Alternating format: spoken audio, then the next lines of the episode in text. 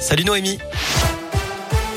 Salut Cyril, salut à tous. Le point sur vos conditions de circulation. D'abord, je vois que c'est toujours assez fluide dans l'agglomération lyonnaise. Pas de grosses difficultés à vous signaler. À la une, sept petits nouveaux dans le 15 de France. Fabien Galtier a dévoilé la liste des 42 rugbymen retenus euh, pour préparer le tournoi à destination. Parmi eux, le capitaine des Bleus, Antoine Dupont. Quatre Lyonnais, Bamba, Cretin, Couillou et Taoufi Fénois. Un Clermontois aussi, Damien Penaud. En revanche, Jalibert sera absent en raison d'une blessure à une cuisse. Premier match le 6 février au Stade de France face à l'Italie. Jean-Michel Blanquer, démission, c'est ce que réclame l'opposition après les dernières révélations de Mediapart. On apprend que le ministre de l'Éducation, critiqué pour sa gestion de la crise sanitaire dans les établissements scolaires, était en vacances à Ibiza quand il a dévoilé le nouveau protocole dans les écoles à la veille de la rentrée de janvier. Des mesures qui étaient dévoilées le dimanche dans une interview accordée aux Parisiens, accessible seulement aux abonnés.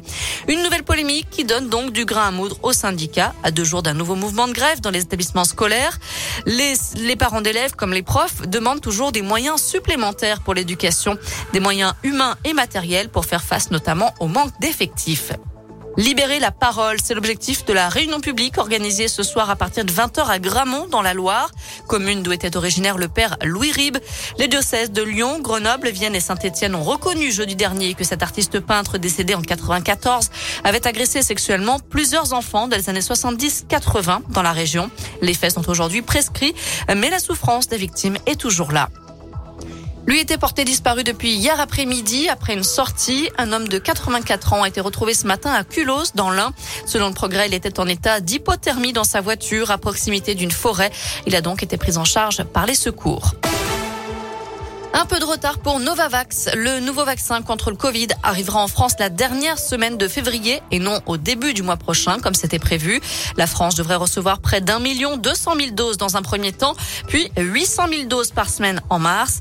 Novavax est un vaccin qui n'utilise pas d'ARN messager.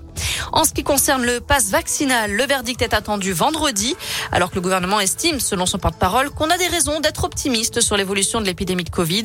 Le Conseil constitutionnel rendra son avis sur le pass vaccinal dans trois jours. Ça veut dire que les dispositions de cette loi n'entreront pas en vigueur avant la fin de la semaine.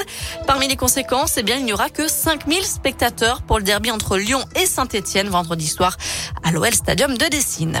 On termine avec un point tennis, c'est l'Open d'Australie. Quatre nouveaux Français qualifiés pour le second tour. Richard Gasquet, Arthur Hinderkner, Benoît Paire et Alizé Cornet. En revanche, c'est terminé pour la lyonnaise Caroline Garcia, éliminée d'entrée de jeu.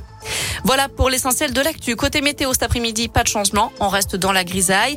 Les températures sont comprises entre 2 et 6 degrés pour les maximales. Attention la nuit prochaine au brouillard givrant. Merci Noé.